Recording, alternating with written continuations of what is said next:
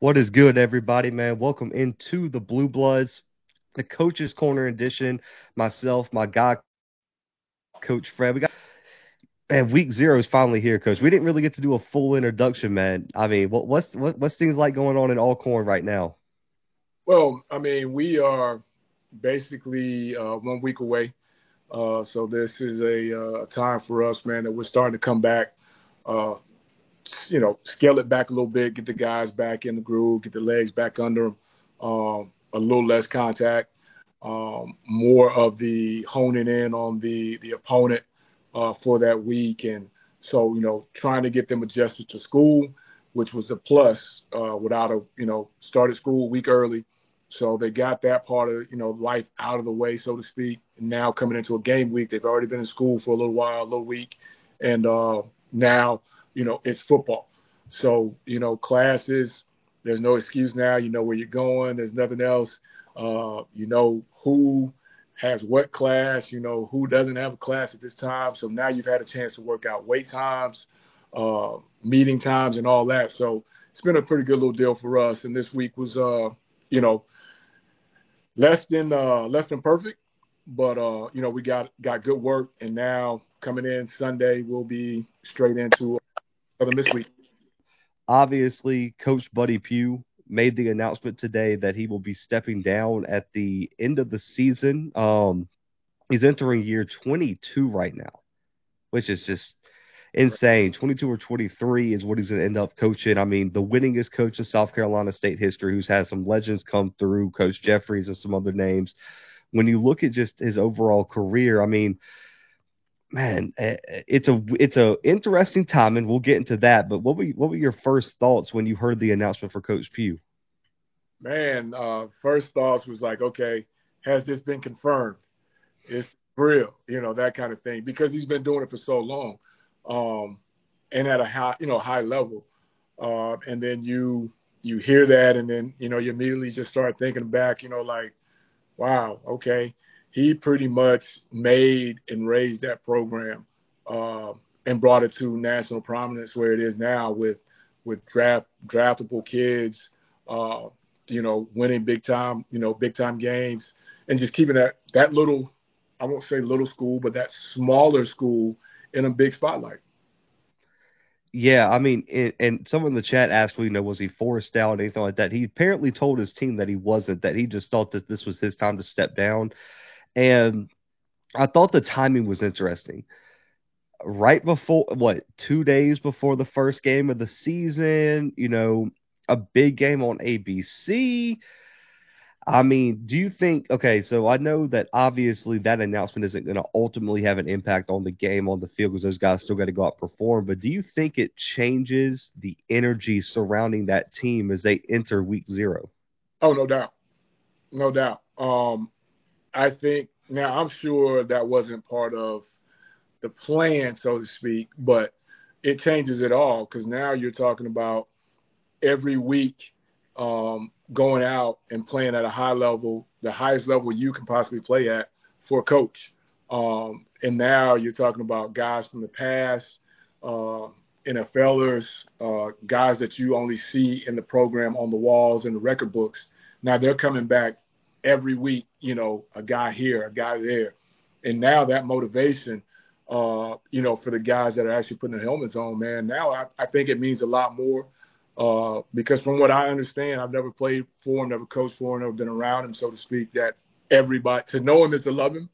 Um, so everybody's going to be playing at 100% now, you know, to make sure that they do their part to get coach a win every single game.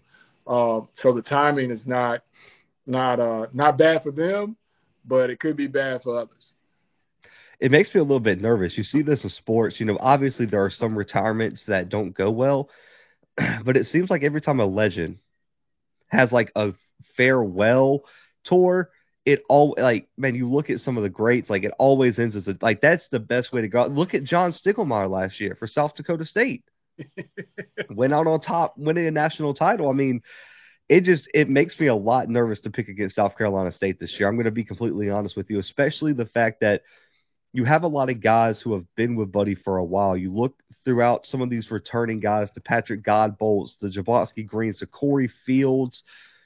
Those guys have been with Buddy throughout the three win season from the Celebration Bowl victory to uh, through it all. So, man, they're going to want to go out on the highest note they possibly can.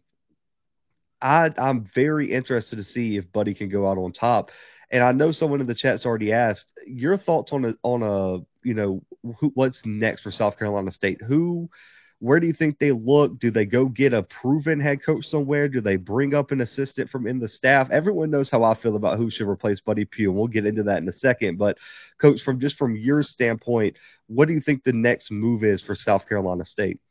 I think they, you know, they are a program that's not going to have to look for uh, resumes. Um, they'll get plenty of those. Uh, so they'll have an opportunity to choose who. Um, I think, you know, for them, the next, you know, the, the this hire is very important because of what you just lost, uh, the stability, uh, the long term. And you and I both know in this game, man, it ain't, um, it's no more those guys like Coach Pough. There's no more those guys like Coach Bowden. Um, there's no more guys like, you know, Coach Robinson.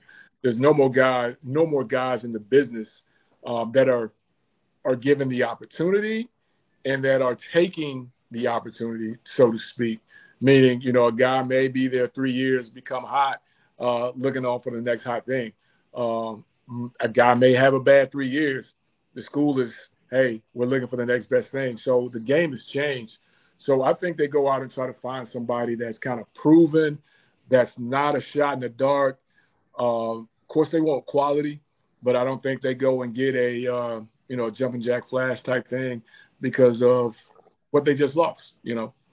Yeah, obviously, I think Chennis Berry should be very high on the list. Obviously, go didn't you?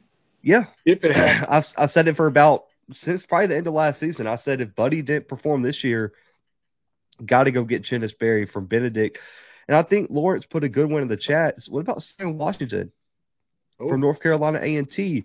Now we know he wasn't very happy with A&T's decision to leave the MEAC. If an opportunity arises like South Carolina State in the MEAC, is that enough to entice him to get back into coaching? And he's proven. Oh yeah, very. And he's proven. He's proven in the conference. He's proven in the business. Uh, probably has one of the best, the most famous quotes ever. You know, to go. Right. know, uh, so he's proven he can do it. And I didn't, you know, I kind of forgot all about Coach Wise, so to speak. But I mean, that would be that would probably be one that they would actually call. Yeah, I would think so. I mean, just looking around, you know, I, I think those are probably the top two names for me. Obviously, if an if they go get an assistant, you look at someone like an Antoine Sewell as a coordinator would be an interesting one. You know, has been under Damon uh, Damon Wilson for a while, and I think he's kind of one of the up and coming names in terms of coordinators.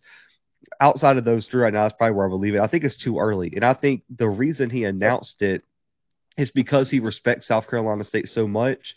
He wanted to give them time to get ahead of the ahead of the game almost because we know a late firing could set a team way back in terms of a coaching search. If your coach just dips at the end of January and you didn't know it, man, good luck trying to get a top candidate because a lot of the top candidates have already signed places. Good luck trying to get decent recruits. Yes. Oh yeah, because early signing day yeah. is is right there. So, uh, and I and I think I, I've talked about this in terms of recruiting. Recruiting's pushing the coaching carousel further and further up in the season as there becomes more signing days and it becomes more important to get a head start on classes you're going to see coaches fired early in the season. Like we've seen coaches fired in sept- late September, October, and that's going to continue because if you don't have a contingency plan announced, those recruits aren't coming to sign with you. No, um, you jump out that thing 0 and 3, and you know you were on the warm seat. Uh, you may not see one and three or 0 and 4, uh, just because the game is, you know, we talk about all the time. The game's changed. Uh, yeah you know, everybody's going to use that against you uh, in the recruiting in the recruiting battles. Uh, so you know, schools I think have become uh, adaptive to that. They they now recognize the importance of that. I think Coach Pough, uh, like you said, recognized that doesn't want to hurt the program. Um, if he waits till November, uh, December to make this announcement, and then you know it's not going to be an easy, quick process to find somebody else. So you basically missed that first signing day, um, and now you're you know you're scrambling to put together somebody who can come in with a staff who can hit the ground running in January to salvage the second set, you know, signing day, uh, and everything just becomes that much uh, that much more difficult. And then you've got to have somebody there to hold the roster that's already on campus, hold that roster on campus because we know that uh, you know, recruiting off campuses at, at an all time high now. No man, I mean, and I think that that like look at what happened with Bethune Cookman. Oh, I mean, you can't let that happen. No. Like you fire Terry Sims, you you take forever to make a hire, and then you make the wrong hire and have to do a second coaching search in the middle of spring. I mean, it's just, and then I even look at a situation like what happened uh, in Kansas when Les Miles got pushed out due to the sanctions and everything. They go and hire the Buffalo head coach, uh, Lance Leipold, and now Buffalo's in the middle of a coaching search in May. Trying to figure out what how, happened. yeah, how do you approach that as as a you know, like how do you approach that? So I just I, am not sure what the you know where South Carolina State goes. I think I, I would rank it Chennis Berry, Sam Washington, and if you're going to go coordinator Antoine Sewell, or even throw it out here. Well, we talked about it. I want to say last week, Matt Leone. Matt Leone, um, he's he's in the conference. Um, you know, I think if you're looking in the conference, I think that's a a, a great place to start. Um, if you're looking to stay within the SWAC MEAC confines, um, I think we could go through a couple different people, you know, uh, as far as top prospects, you know, people that they would probably need to to bring in. But I think they probably do it in a set of ten, um, yeah. or five, you know, ten interview phone interviews. Then we cut it down to five that we're going to actually bring on. Um, but it's also kind of a difficult time as well because, you know, they want to interview Leroy Frederick week eight, um, we're still in it. You know, it's going to have to be a Zoom situation. And yeah. I don't know how you feel about Zoom interviews and things like that. Uh, initially, cool. But at some point, I want to be sitting there with you, sitting next to you, because I need you to feel who I am. I need to feel who you guys are. Uh, get to look at some facial expressions, some body movements, and actually, you know, see the place and, and let the people see me. So, uh, getting an assistant maybe a little little difficult to yeah. you know go from there. But I think once you narrow it down now, okay, if you're really interested, uh, you're gonna need to get here on your off day for at least a couple hours, and then you know fly back, finish your, you know your season or whatever that kind of thing. Um, so it's gonna be a tough process, but they've got enough time now to do it. If you had to predict, man, and then we'll move on from this. When do you think that is like? If you had to guess, when do you think they're going to make the announcement on the next head coach? And and then on the oh, on the flip side, when do you think they should announce it? Okay, so I'll start when I think they should. Um, I think they should week six, week seven. Sorry, I don't understand. Because now, you know, you have time. I don't know what series talking about. Um, you have time to start that process Monday because um, I'm sure the fax machines, the emails were already lit up today. Um, you start that process Monday, uh, narrowing down. Uh, if you feel you need to go to get a search firm, you got time to go get one. Um, how do you feel about a search firm? Yeah, wait a minute. Let's stay on topic. We'll go back. We'll go back. We'll go yeah, back. we'll get back to that. We'll stay on topic. Um, that I think they should do it as early as possible. Um, that way, there's no uh, there's no room for speculation. While out of this world uh, talk, you know, so and so is coming. I've heard this, you know, and those things get inside the locker room. Those things get to players, you know, that kind of thing. Now, when I think they will, uh, depending on how the season go, uh, probably around week uh, nine, week week ten, somewhere there toward the end. I, I, I think I like that. I think when they should it should be right at the end of the season, like right after the last game. Even if you're going to the Celebration Bowl, announce it the last week of the season. So what's that like? The week, the, one of the two last weeks of November. When do I think? because I, I don't see them promoting anyone from the inside. You just went and hired a new OC in DC. Yep. So the odds of odds of them being straight promoted are very low. I feel like uh, because uh, uh, I would say this unless they knew it was coming and they hired based on that. But when I look at the experience of the two guys they hired, I don't think either of them would be top head coaching candidates. And that's not saying that they those guys can't coach. It's just I, I like that. Is that what you were thinking of when you went back and hired? Because they have one guy who was a former OC there, Yep. and you got a guy who, if I'm not mistaken, is a first time D coordinator. The odds of that being like the the move is very low to me, just personally.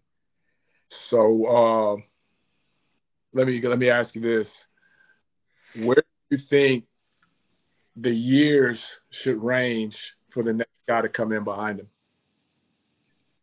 In terms of years, what do you mean? Coaching Like, uh,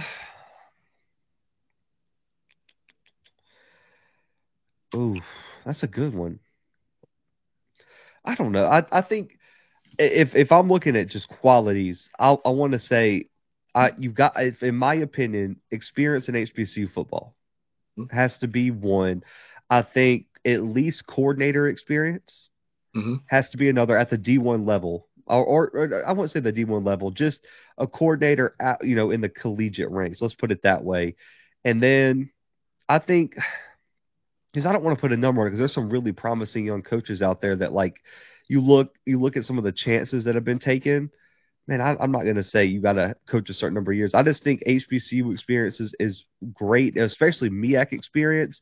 And then I, I think if you go the coordinator route, you just got to do it at the collegiate level. I don't think you could take a chance on a on uh, just a positional coach right now because following up Buddy Pough is oh my god, man, that's not coming in after someone just got fired. This school hasn't had success. You got to follow up the winningest coach in school history. I don't think you can just go hire some random quarterback coach somewhere. And high school is definitely out of the question.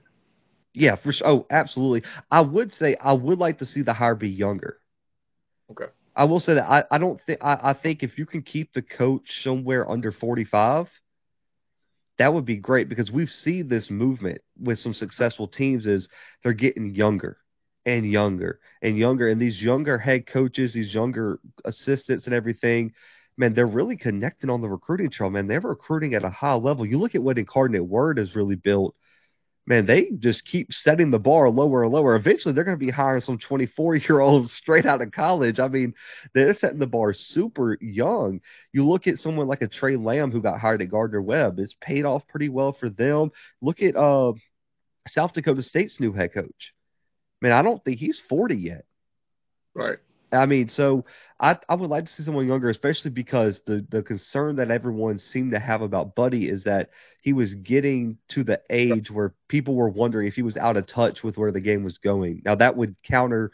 You would also wonder would a younger guy have enough experience to follow it up, but me and you talked before the show. You're gonna probably need someone who's like eager, who's excited, who's gonna bring a little bit of energy. I think if you go hire someone who's who doesn't bring that super social media savvy in terms of like wants to be on camera, wants to be wants to generate interest, that could set that could uh that could set this higher back in my opinion because I think that's what's missing with some of these top programs is that their coach man isn't in tune. You look at South Carolina State. Let's be honest, they haven't really been in the media. Like you haven't seen a lot of interest come out of it because I don't think Buddy Pough wants that. Like he's not in tune with that.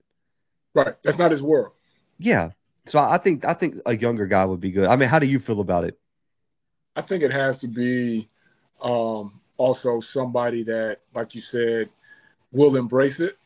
Um, I think it has to be somebody that understands what they're coming behind, um, willing to accept the fact of what they're coming behind, um, somebody that's willing to keep the door open for him.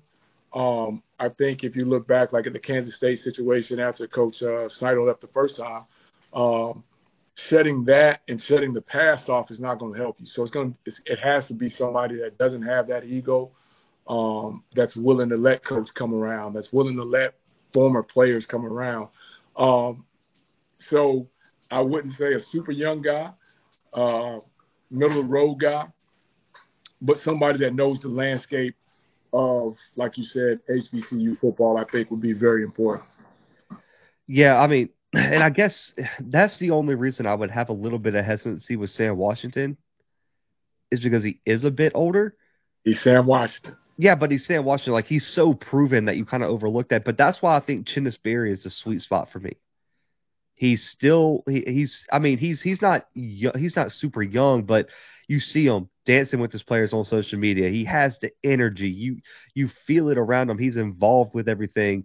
That's what separates him. I think I think that's why he's a sweet point between a Sam Washington because he is proven as a winner, can build a program, but he's not he's not he's not getting to the point where it's like okay well like are we just making a short term investment on this guy right and and like you said he's been between the two conferences um you know he's in another conference so to speak uh i think his track record is one that you know kind of speaks for itself so you know um and i think he understands what the game is coming to now it's it's still x's and o's but you still got to find a way to reach the jimmies and joes if that oh, makes yeah. sense. Oh, I'm I'm with you on that, man. But shifting to week zero, I it's finally here. It's finally here, man. Kickoff is just just a day away. I mean, really, man. Tomorrow was Friday. I'm I'm so pumped. I've been watching old games just to get ready. I'm just I'm just ready to watch some football. There's three FCS games this weekend. You got Fordham traveling up to UAlbany on Flow Sports. You got North Alabama facing number 19 Mercer. 2:30 p.m. Central Time FCS kickoff game on ESPN, and then of course you got the prime time game everyone wants to talk about. Jackson State, South Carolina State, ABC 6:30 kickoff. Coach, let's start. Hmm, let's start with North Alabama Mercer, man. Let's let's start the FCS kickoff game. I think uh, the lines haven't officially come out for this game, but I, th- I, would expect Mercer to be a major favorite. North Alabama coming off a one win season, new head coach Mercer, obviously coming off of a, a year where they almost made the uh, FCS playoffs. They returned probably the best wide receiving duo in the country, I would imagine. When you look at this, when you look at this game, man, what are your expectations for for this game? I want to see if Mercer uh, moves the needle with those two guys outside. Um, if they rely heavily on that, hey, you know who we got, you know what we're gonna do. Um, now, who do you have that can take you know take those two guys away, or or can you, and make people prove it? Um, the thing that I want to see with North Alabama is that program is not too far gone from man being a a very very good program. Um, I want to see how they come back from that one and nine does it look anything like it did last year, or did they come back and say, "Hey, this is what we're going to do"? Uh, get back to more of what they've done in the past, which more wide open, uh, you know, fast attacking on both sides of the ball. You know, they used to live in the junior college circuit. Uh, you know, they built their program up that way. I think they kind of got away from it. Um, so I want to see if Mercer's going to, you know, really put themselves in a category, we're we're we're passing team, or if they're going to try to be balanced. Because if I'm at Mercer, I, y'all can know if you want it. I mean, who you going? What you got? You got six of them that can cover those two guys. If not, you know, we gonna feed it to them. And and you should, man. Ty James, I I really do think this guy. Listen, I love Hayden Hatten. I love some of these other top receivers in the country. I think Ty James has. I'm gonna go ahead and say it. I think he has the highest ceiling of any other wide receiver in the in the entire FCS. Ty James right now it, he is the most underrated wide receiver in the country, in my opinion. I mean, no one's putting respect on this guy's name.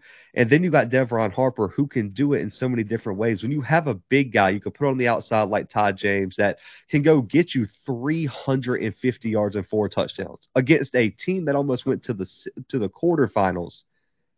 And then you got Devron Harper you could throw in the slot, and he's your punt and kick returner, all American at that too.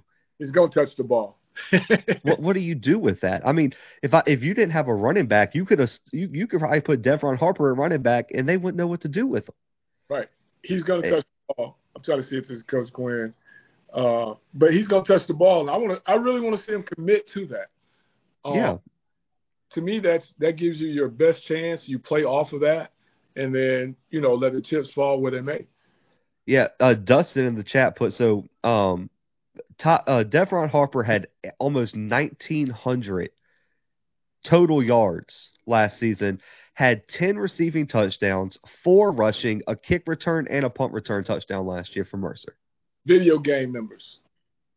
And does it effortlessly. But I, I know people are worried that Fred Payton is going at quarterback for Mercer, but I really do think they they they did not watch enough film from the spring.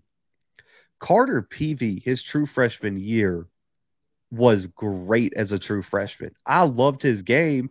He had to play because, okay, so just to give people a backstory, Fred Payton transferred in from Coastal Carolina. Since he played the fall season, he wasn't eligible for the spring, so they had to start a true freshman in Peavy, who led them to their first conference, their winning conference record in school history. And then Carter set for two years instead of transferring, waited for Payton to play out his eligibility, and now is stepping back into the QB one role. That the fact that they, that kid didn't transfer is insane. Because that does not happen. no, he was he was the newcomer of the year for the SoCon, if I'm not mistaken, and stayed and sat on the bench for two years. Newcomer of the year. Um, here, uh, get this headset. yeah, exactly. And I think Carter Peavy's due for a breakout year, man. I've heard great things throughout fall camp. You give them Ty James, Devron Harper. Their starting running back last year got hurt. He's back healthy, and their leading rusher from last year returns. So what are you going to do? I mean, you're going to play run, you're going to play pass. Um, and when you're playing the run, all he's got to do is get it close to those guys. You know, yep. um, especially Ty James. Todd make, James, it don't matter. Don't make a play. Um, you're going to play the pass. Now he just has to be smart. Just hand it off. Just don't wreck the car, and and let the game come to you. And he has game. Yep. Listen, Dearmon's my guy but they just got so many question marks going. And I, I just feel like it's unfortunate that they this first game they get Mercer, who's coming back, probably going to achieve like career high, like school high, school records this year in terms of what they're going to produce. When I look at the quarterback battle, Noah Walters comes back. They got the Florida Atlantic transfer TJ Smith, who I think is really promising. Yes, you do lose um, Powell, who transferred to Central Arkansas, was the ASUN Offensive Player of the Year but you return a guy who was all conference two years ago in Parker Driggers, and then also got Demarcus Lacey, who made the transition from wide receiver to running back. So I think they're going to have enough offensive firepower. But now I love TK Kennebrew at wide receiver for North Alabama, man. Philip Ossai, Cameron Green on the defensive lines, outstanding. I think they got some great pieces in the secondary, man. They really hit the transfer portal hard. Um, it's just I don't think this is the game that we're going to see a huge upset. Like if Mercer loses this game, I mean, you're talking about where does their season go from here? And you have a North Alabama team, new head coach, new quarterback, and I mean, I think there's a lot of unknowns with that, but I do think Mercer has enough talent to overcome that, in my opinion, coach. So let me get your prediction for this North Alabama Mercer game and what you got Saturday at two thirty. Oh man, I'm saying Mercer. I'm going uh, 32 uh, 14, and those two guys at the receiver spot, uh, buck buck 20 apiece. I could see that. Um, yeah, I got Mercer. I got Mercer 38-21 um, this weekend. I think North Alabama's gonna be able to score early because listen, it's week zero. We all know what it is. Like I think early it can be close. Yep. But I, I, think yeah, Mercer's gonna pull away. 38-21 Mercer over North Alabama this weekend, man. Before we get to the MEAC SWAC challenge, man, quickly, Fordham traveling to U Albany, 6 p.m. Central on Flow Sports. Last season, uh, U Albany lost this game 48 to 45 on the road against Fordham in week three. Of course, Tim DeMorat is gone for Fordham. Um, so looking at this game, coach, man, what are you looking for? To see how Fordham, um, see how they've rebounded, um, see what they've put together um, from that heck of a heck of a run they had last year. Uh, all the pressures on the guy taking the ball, taking the snap now. Um, how does he respond? And defensively, um, where are they now? Can they win games for them now that they don't have my guy back there throwing for 800 yards a game uh, in shootouts. You know, so what have they done defensively? Have they changed? Are they the same? And how is this guy that's taking the snaps uh, going to be ready to go now? Yeah, I think the the quarterback question is huge for Fordham this game. Now you do have MJ Wright back, who was one of the three 1,000 yard wide receivers they had, which is still stupid. They had three receivers at a, at over 1,100 yards. Ooh, man. Yeah, I'm telling you, DeMorat's that guy. And then you still got Makai Felton back, who had 500 yards last year. So wide receivers abundant. Like, and I've seen some of their clips from fall camp. They're still pushing it down the field. You lose your leading rusher in Sneed, but Julius Loughridge is one of the highest graded running backs in the FCS, 900 plus yards last season on the ground. He's going to have a bigger role. You got the Utah transfer Ricky Parks coming in as well to add some depth at running back. On defense, James Conway, 127 total tackles last year, was an FCS All American this preseason. He'll probably be leading the defense. You return your leader in the secondary and Stephen Williams, three picks, 12 pass breakups. But the question becomes for me is last season you won a lot of shootouts. Do you have a quarterback who can win you those shootouts again? One of the shootouts was UAlbany, who I want to uh, flip to them. Their record is really bad last year. I want to say they only won three games last year five of their eight losses came by less than 10 points last year. How much did they grow? You know, they were on the cusp. And, and I think teams, I don't know how you feel about this, coach. I want to get your opinion. Teams that have a lot of close games the year before, they either learn to win them or, I mean, it, it gets real ugly the next year. Um, and I think what happens with that also, um, you're, you're exactly right. But I think a couple things go into that that factor into that. Um, how how young were they? Um, did they learn if they were young? Um, and if they were old, what did the young guys behind the older guys learn to put them over the top of those games? Um, which is why I said now, Fordham defensively, can you pick up until your quarterback gets in a groove? Um, he's not he's not the guy that just left. Uh, no. Not saying he's not good, but he's not the guy that just left. Um, can you guys on the defense hold up until he can catch his his groove um, and possibly get you in those and get you out of those shootouts? Yeah, when I look at UAlbany, their quarterback situation, I, I Reese Reese, I want to say it's Poffenbarger, which is an outrageous last name. 3,000 yards and 24 passing touchdowns as a true freshman. Only four picks. Was a Jerry Rice Award finalist. He's coming back. I think he could take a massive step. Now he loses his top tight end Thomas Greaney, but he returns Roy Alexander, Julian Hicks. Both of these guys were his top two leading wide receivers. He returns three of his top five wide receivers from last year. That's huge for this yeah, for this offense, that's huge for a young guy to have that continuity.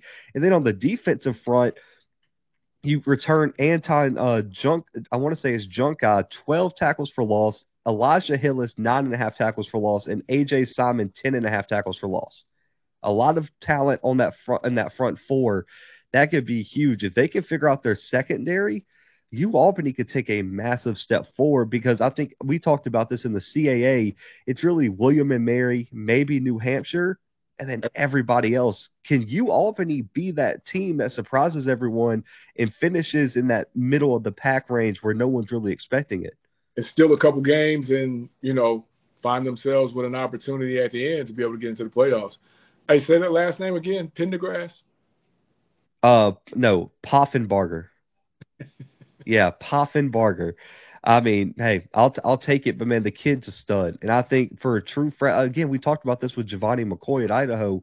For that right. kid to have that season and come back, huge, yeah, huge. Um, because it it don't happen this way in the game anymore. Mm-mm. Somebody should have come or would have came with a with a hot NIL deal. Uh, so hats off to them to be able to keep him um, you know, and hats off to him to stay. Uh, so that tells me a lot about that kid. That tells me a lot about what they have. Uh, that makes him say, you know what, I want to come back. He wasn't shopping himself; he stayed put uh, because it would have been easy to shop himself on the internet um, and get picked up. I know I he would have piqued my interest as well. Uh, Three thousand yards. I mean, come on, that's a lot of yards, and that means that he is pretty efficient. Yeah, he was my leader for the Jerry Rice Award until McCoy beat Montana on the road.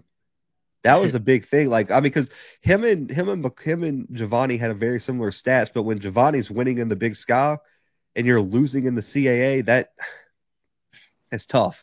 Like I got like when you're picking like when you're picking these awards, sometimes you got to split really fine hairs. I'm taking the guy who's winning in the Big Sky. Tougher week in, week out. He's Yeah. seen in a lot, lot tougher competition week in, week out. I'm with Give you. me your yeah, give me your score prediction. UAlbany ho- hosting Fordham this weekend, man. Uh, six o'clock on FloSports, man. What's your prediction for this one? I, I got this one like 27 24. Uh, uh, just because I think it's going to be, like you said, a lot of jitters uh, for that guy from Fordham that's taking the snaps. Uh, but he's got guys that's going to be able to get him uh, some plays. Uh, I'm saying 27 24. They, they win it. Uh, You got so you got Fordham. yep, I got Fordham. I like it. I'm going upset here. I have a feeling, man, that uh, Reese is going to take a step forward. Um, I think UAlbany is going to be better than people are thinking. I got UAlbany for the upset at home, 45-41. I think it's going to be high scoring again. Yeah, I think it's going to be high scoring. Now, I think the the difference is with their defensive front, with Fordham having a new quarterback, they're going to be able to get pressure.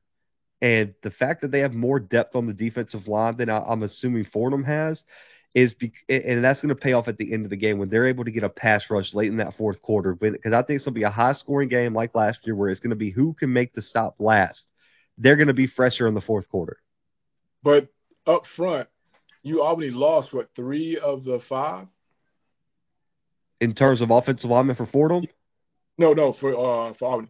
New Albany. Albany, yeah, you returned your top three defensive linemen at Albany. No, offensive wise, offensive line. Oh, offensive line. Um, I want to say they return a majority, but I could be wrong. I want to say they return probably three of the five or so. Three of the five, so they lost two. Yeah. Yeah, so they lost two. So I just think they're going to be able to get pressure. I trust their defensive line to win the game more so than I do Fordham's. And I just don't know who they have outside of Stephen Williams at, at, at in the secondary, man. Like one guy can't do it all in the secondary because you're going to start away from him. Hey, but like you said, it's week zero. Um, there's going to be some strange bounces. Um, special teams is going to be freaking huge. Yep. Uh, so we'll see who wins that. But I'm saying Florida 27 24. I like it. That's the first game we disagreed on. Going to the game of the week. Obviously, number 21 Jackson State facing South Carolina State 7:30 p.m. Central Time ABC. Hey, end of an era. Buddy Pough's last first game of the season. I mean, it, it, it's huge. Man, we talked about what that meant in terms of him announcing his retirement.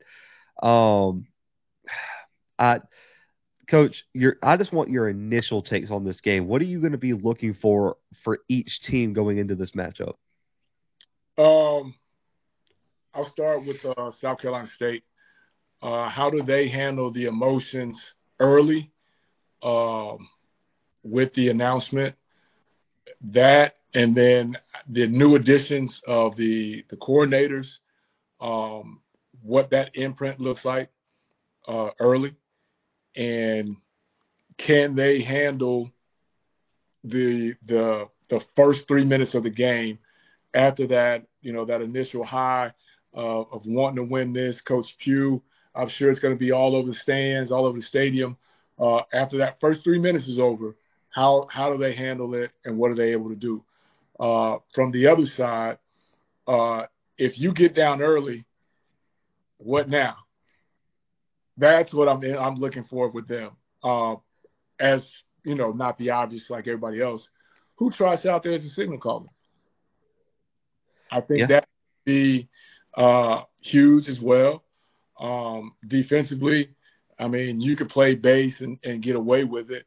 Um, but what kind of imprint does Coach Bradley have uh, that's going to be different from what we've used to seeing for the last two years from uh, from Jackson?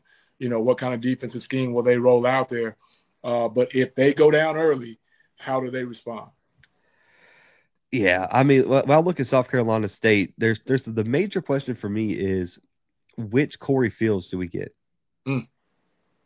We've seen, well, listen, we've seen the lows of lows with Corey Fields, and it's not pretty. But then we've seen the second half of the Celebration Bowl. We saw what he did against North Carolina Central, where he outplayed Davius Richard last season and pull and, and led South Carolina State to that win. What are we getting from him? New OC, a big stage, no no Shaq Davis. You're looking at wide receiver. I mean, Jordan Smith and Rakeem White were the two and three wide receivers. They're going to have to step up. They're both they're both built very similar to Shaq, but can they t- like? Let's just be honest. You can't replace Shaq Davis. Like neither of those guys are Shaq. So what are they going to do for them defensively? Obviously, Jablonski Green, Patrick Godbold is is the your stars on that front seven.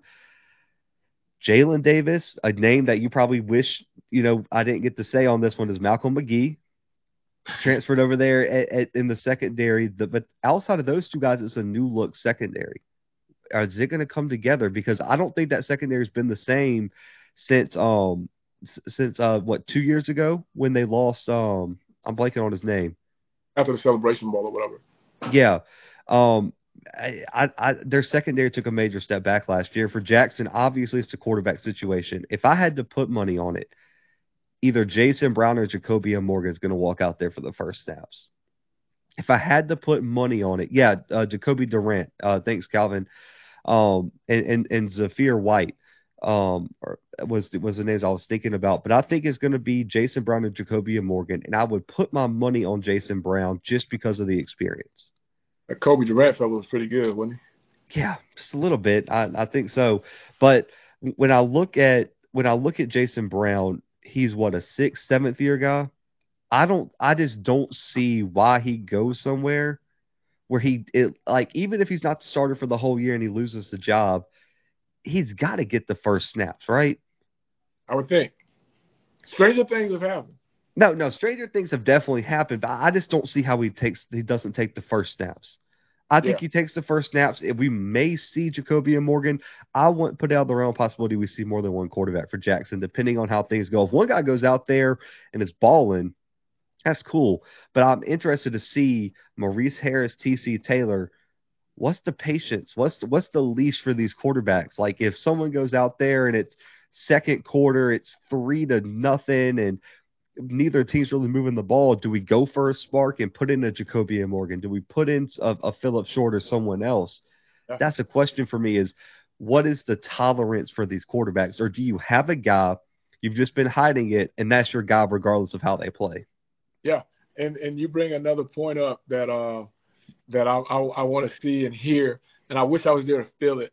Like, what's the patience of the fans? Um, South Carolina State go up ten nothing, offense not playing well. Uh, when did when did the tomatoes come out? You know, yeah. uh, that's what I want, and that's just the fan side of me, not the coach side. The fan side of me wants to know what the patience level uh, from the ticket buyers, the ticket holders, what is that going to be? What does that look like? Yeah, because I mean, because I don't blame anyone. Like, let's let's be honest, man. I've seen people like Bo Nix was playing really well for Auburn. I've seen Auburn fans boo him off the field. like these guys don't have any like stock for like the fans.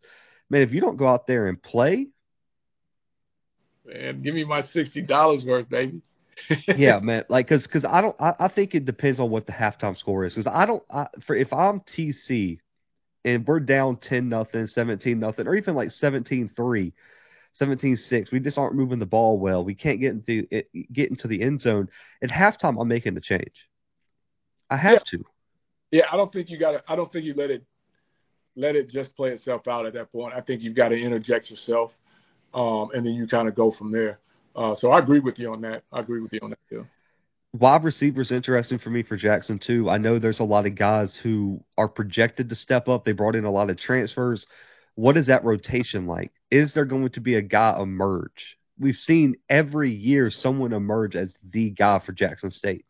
And then they've also kind of had like a breakout guy who's like the number two star, but they've always had that reliable guy. What two years ago it was Corbin, last year it was Dallas Daniels, and then you had the big play threats of Shane Hooks and Malachi Wideman the past two years. And then of course you threw Travis Hunter in there when he got healthy. Who's going to fill those roles this year? That and then I think it all 360s back to who rolls out there and takes a snap, uh, calls that, fa- that that first set hut, um, and the timing that you know uh, that he has with those guys, um, and then the guys up front. You know, they're replacing a lot of guys up front as well. Uh, so, yeah. you know, I, I, I remind people all the time that it's not 707. You know, when that ball snapped and that quarterback has it in his hand, those other guys on the other side of the ball are coming. They want that ball. So how are we going to be able to, you know, hold up up front and and and then be able to see who's going to be able to, you know, emerge as those playmakers outside and the run game. Mm-hmm. The biggest matchup to watch for me is South Carolina State's O line versus Jackson's D line. To me, that decides the game ultimately. Oh, no because Jackson has relied so much on pressure. And look, even going back to Coach Bradley at Alcorn State, you guys relied so much on pressure last and season. We had guys that could rush the passer. Um, you know, we had guys at the second level that could also do it as well. Uh, so when you say that, you know, my thing is, does he have to bring pressure or can he win it with the four? Uh, you know, if he can win it with the four up front and not bring pressure, that makes life so much easier on everybody else. But if he's got to start bringing five, six, you know, zero, now now you're living on the edge because now it doesn't take but one time for that six four guy, six five guy to be able to go up and get a jump ball and change, you know, the outlook of the game. I do think it's important to bring pressure early on Corey Fields. I will say that. I think even if you're right, even if it's not four, if you bring like a five, six person blitz early, like for Corey Fields, you've seen in the past, like if you can speed him up, that's the key.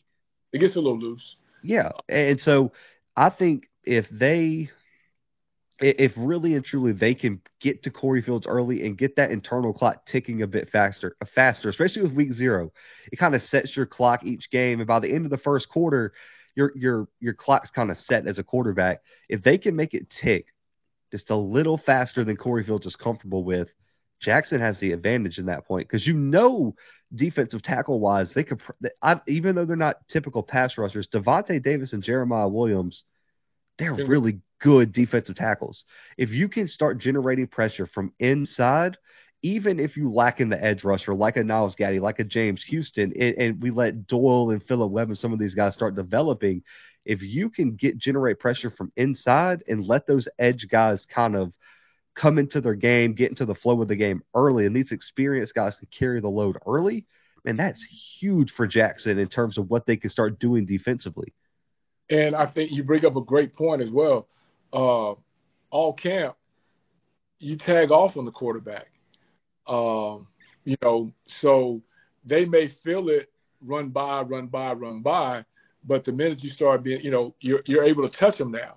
You're able to put hands on them. So now that clock goes a little bit faster after that first hit. So I think that goes Jackson way, but I also think that goes South Carolina State way as well. Uh, you've got a guy that we are projecting. We don't know that we're projecting that's played a lot of football, uh, six years. Now, where is he with his his clock? You know, he hadn't been touched all camp. Now, where is he with his clock? That with those guys being able to tee off, you know, how is he going to adapt? Is it going to come back? Is it going to take a minute for him to get to where he needs to be? Uh, he going to use his legs. He's going to try to show his arm. You know, now we're touching these guys that are taking the snap. Now let's see where they are mentally and uh, see what happens. That's that's an interesting concept too, even for Jackson. Because let's flip it new offensive line for the most part. You got Evan Henry and some pieces coming back. Love DeAndre Towns Blue and some of those guys, but we'll see what the unit plays like. When you got a guy like Patrick Godbolt and Jablonski Green finally healthy, you have to make South Carolina State bring more than four guys. They're missing BJ Davis, who was an electric player. I thought probably had a real case for me at defensive player of the year last year. You were you get Aiden Weber from Delaware State. You return um Aaron Smith at linebacker. He was your second leading tackler. If you can let those guys stay in coverage and not have to bring those guys to get after the quarterback, that's huge. And then my question with Jason Brown is his his mobility. If they start getting pressure, is a guy like a Jacobian Morgan a better option? Is a guy who is a little bit more mobile the better option at quarterback because now you need someone to get out of the quarterback and maybe be able to make plays with his legs to keep those edge rushers from getting upfield. Yes. And will he be willing to? You know, he doesn't have to be Michael Vick, but will he be willing to get out on the edge, go get you five yards, get on the edge, you know, prolong some plays, uh, get some scramble drill working, um, or is he just dead set on being in between that thing, uh, that same launch point, um, staring that thing down in his in his face? Uh, so you you bring up a great point. That's a double edge. How does he handle it? Does he want to handle it? Can he handle it? and the guys with the collar shirts, how long are we going to look at it if he can't handle it? Yeah, because I and, and, you know I've heard because my question was was like how as much as the question marks on Jackson's quarterbacks, how long is Corey Fields' leash? They pulled him really quick last year. Yeah, and, and they a, got a yeah they got a six four two twenty redshirt freshman quarterback that everyone's real excited to see play. How short is his leash now? From what I'm hearing, it's very long. That I don't think, but like Buddy, in my opinion, in his last year, might be willing to live or die with what Corey Fields does, and he's that's brought, fine. Yeah, he's brought me here. Uh, yeah, dance. I'm willing to dance with him a little bit longer. Uh, but I also know that you know Coach Pough ain't about just watching that thing get away from him either. You know what I mean? Oh, yeah. uh, so I know in his last year, um, I'm pretty sure that speech to the team was you know, what they what, what's the old cliche? Win one for the Gipper. Uh, I'm sure it's one of those kind of speeches. Uh, no pressure, but just a little pressure. Yeah, just a little bit, and I'm really excited to see. I, I it's been a while since this guy suited up. Just my, just for me personally, because I like watching good football. Isaias Guthrie, what does he look like? Finally back in a football uniform, playing on a big stage. He was electric for Delaware State all over the field.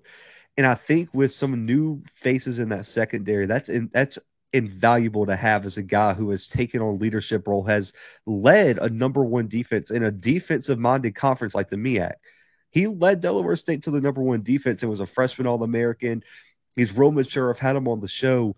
That's invaluable for that secondary. You combine him with Kevrick Wiggins, Jalen Hughes, who saw a lot of action last year, does his presence in the back end as a safety that can play all over, can cover as well one on one if you need him to. I wonder what his presence does for the rest of the guys, knowing that he's kind of back there as like an it's like an outfielder covering the mistakes of anything they make. And that's why you know Coach Quinn and that school up the street internet is freaking bugging me because it's one of the questions that we could ask.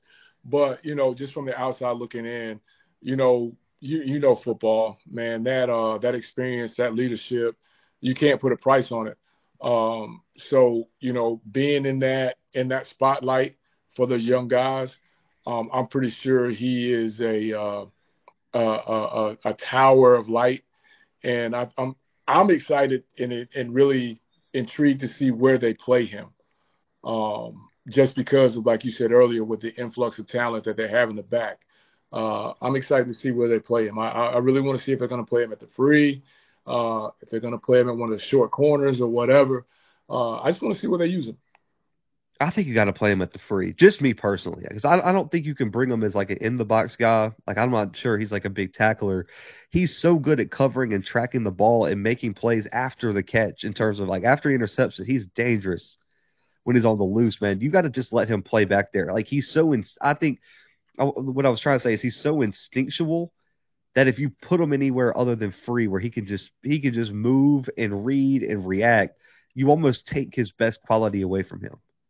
Well, I wasn't saying strong. I'm, I'm just curious to see if they're going to play him at at the free or one of the corner spots. And when I say short, oh, yeah. meaning you know boundary corner or field corner or whatever, uh, you know, mm, because that's interesting experience um, and then because they are so big, South Carolina State in that receiver room, uh, will they say, hey, you take this guy away uh, on this corner and we play somewhere else? Or, you know, like you said, just let him play over the top. And if y'all want to play jump ball, I can go play jump ball coming from, you know, off the roof kind of situation. So I'm, I'm, I'm really intrigued to see where they actually play him at. I would imagine that Kevrick's going to be at one of those corner spots. I would have to think that. Oh. And then Jalen, maybe. I mean, I guess you could possibly move Jalen to the slot if you want to move Isaias to a safety spot, but or I mean, I guess I, I don't know how Isaias would do in the slot personally. I mean, I'm sure he could do it, but I mean, because you could put Jalen, Kendrick, and then have Isaias kind of be that slot guy. But I, am interested. That is a good question now that I'm thinking about it because they do have a lot of pieces that they can move around back there. And then it'll be interesting interesting to see how uh, Coach Bradley plays it. If he plays it in a four-two-five type situation where he's going to play five of those guys in the back, or if he's going to play a true four-three situation uh, where that that that nickel or that strong safety is a true, like you said, in the box kind of guy. Uh, so it'd be interesting to see because, like you said, they have a lot of talent in the back. So uh, if you got a lot of talent in the back, not so much in the middle, you probably pay more of the talent in the back, you know, that kind of thing. But um, I just want to see what they're playing at. That, that that's my whole thing when it comes to him. I like it. DJ Stevens too at tight end. I think he's going to be a big target, especially with some of the new faces at wide receiver. Having that like go-to guy that's big. You saw in the Celebration Bowl, he kind of was featured a little bit more. Now you know with some of the receivers, compa- compa- comparative to some of the receivers, man. But coach, you're we're going to wrap it up here, man. It's almost over an hour now. Give me your prediction. MEAC SWAC Challenge this weekend. ABC over in Atlanta, Georgia, man. What you expecting? Which one you want? Do you want the uh, coach of the rival school prediction, or do you want your co-host prediction? Well, I need my co-host prediction just for this one. I'm taking. Um, I'm actually taking. Uh, I'm. Gonna, I'm gonna take South Carolina State, uh, because I mean, Coach Pough, man, the emotion, uh, television, uh, week zero. If I'm in that locker room, if I'm on that coaching staff, I'm playing that up as far as I can freaking play it. You know, Coach Pough, opening night college football, everybody in America is watching us.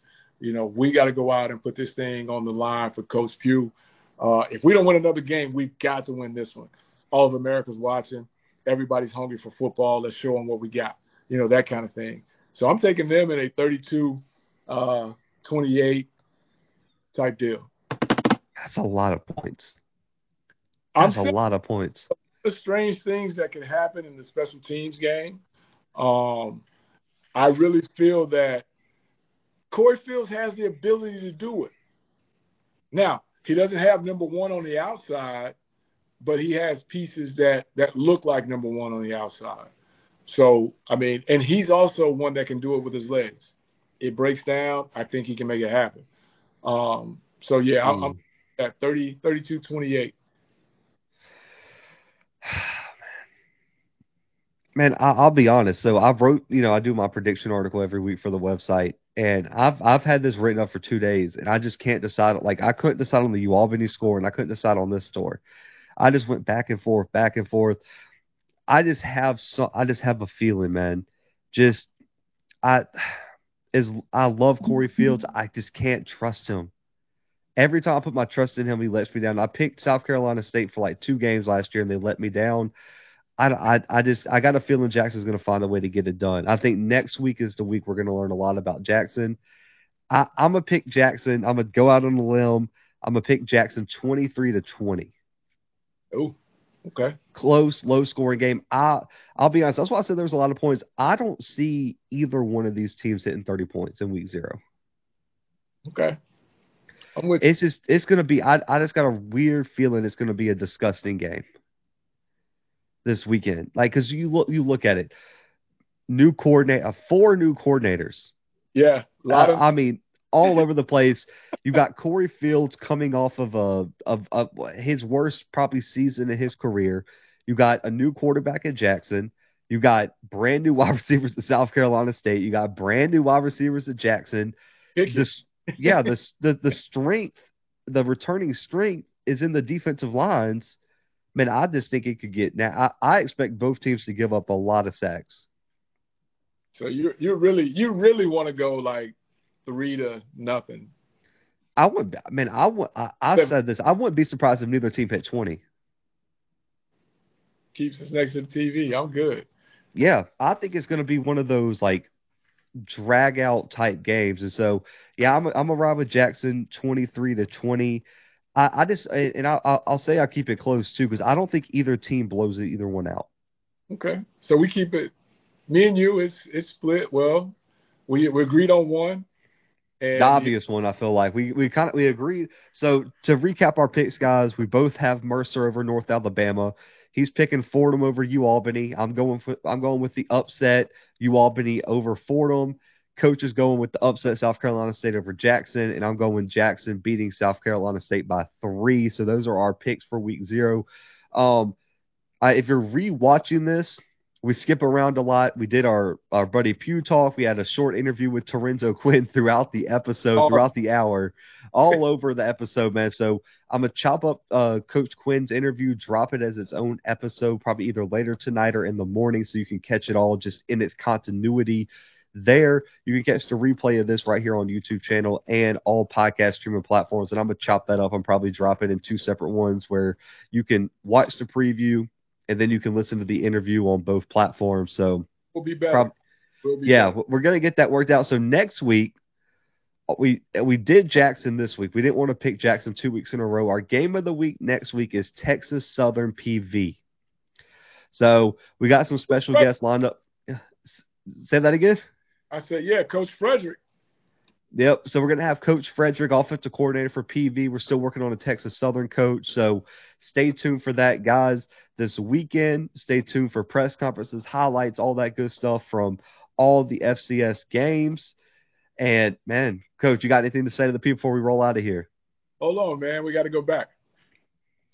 You are, I, I, you're you're the Lee Corso of this thing, right? Uh, Paul Finebaum or the YouTube thing. You're, you're heading that direction. You're heading that direction. Um, what have you got up? What, what have you got lined up, man? What's the slate? Week zero and the week one.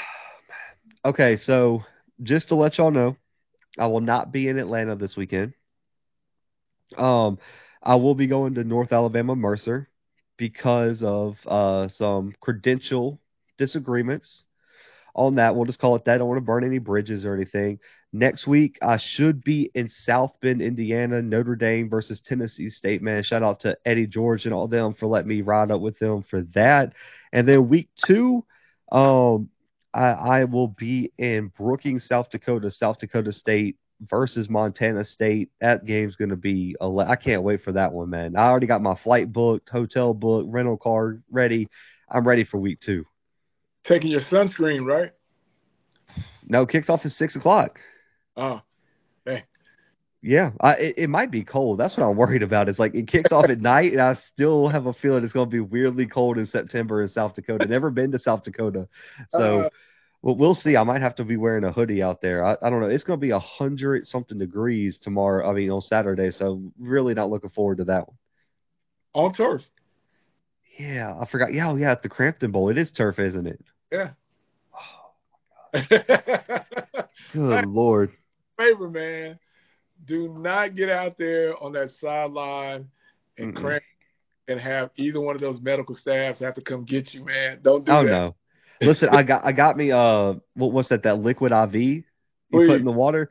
Oh yeah, yeah. I, have been I've been hydrating, man. Do not worry on that. But guys, stay tuned for more content right here on the Bluebloods, man. Me and Coach we're I'm probably gonna I'm gonna get with Coach. We might be doing a recap show and then keeping this our preview show. We'll let you know. But guys, for the coach's corner for myself, my guy Coach Fred and the Bluebloods, man, we are out for right now.